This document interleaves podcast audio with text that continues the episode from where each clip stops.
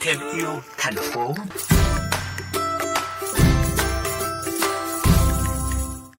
Quý vị thân mến, từ năm 2017 đến năm 2019, ước tính mỗi năm có khoảng 2 triệu tấn rác thải nhựa từ Indonesia, Philippines, Thái Lan và Việt Nam, chiếm tới 17% lượng rác thải nhựa toàn cầu. Cuộc khủng hoảng ô nhiễm rác thải nhựa đang đặt ra những yêu cầu cấp thiết với giải pháp xử lý bền vững.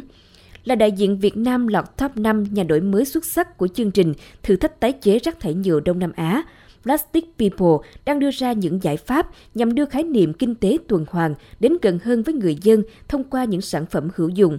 Trong chương trình ngày hôm nay, mời quý vị cùng chúng tôi trò chuyện với anh Nano Morante, một trong hai người sáng lập Plastic People.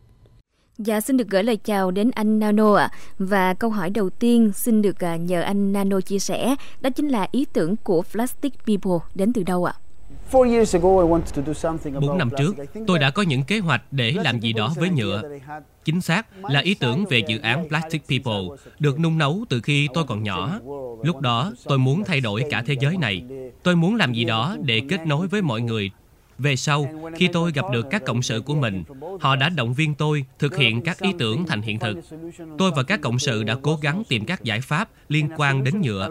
Dù là giải pháp chung, giải pháp cụ thể hay bất kỳ giải pháp nào đi chăng nữa, thì tất cả cũng phải hướng đến mục tiêu lâu dài. Như vậy thì à, để làm ra các sản phẩm như thế này thì à, quy trình chế tạo như thế nào ạ? Để biến những món đồ này trở thành những thứ hữu dụng trong đời sống, chẳng hạn như chế tạo ra các thiết bị gia dụng, xây dựng nhà ở, thiết kế các tiểu công trình, hay các kỹ thuật kiến trúc khác nhau, chúng tôi không dừng lại ở việc tạo ra những mảnh xinh xắn thế này đâu, mà là tạo ra một ngôi nhà hay công trình chẳng hạn. Vì đây là sản phẩm từ rác thải nhựa, nên chúng tôi phải nghiên cứu và hiểu về từng loại rác thải nhựa khác nhau, loại nào có khả năng cứng hơn, loại nào an toàn hơn, rồi sau đó chúng tôi mới tiến hành làm ra các sản phẩm từ chúng.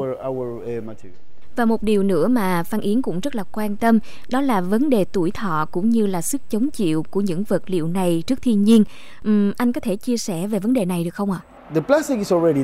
Nhựa vẫn là nhựa. Dù bạn có biến đổi nó qua 7 chu kỳ hay làm bất cứ biến đổi nào đi chăng nữa, thì đây vẫn là nhựa.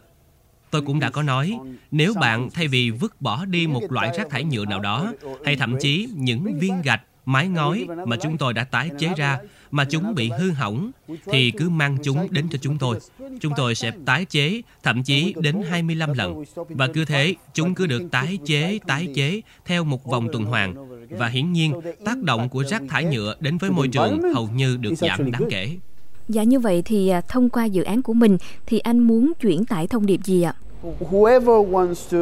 Bất kỳ ai phân loại rác thải nhựa tại nhà Chúng ta có vũ khí tuyệt vời, đó chính là mạng xã hội như Facebook chẳng hạn. Chúng ta sẽ kết nối mọi người lại với nhau. Chúng tôi cũng có một lộ trình, cách thức và hướng dẫn để phân loại rác tại nguồn. Và mọi người cứ gửi rác đến cho chúng tôi.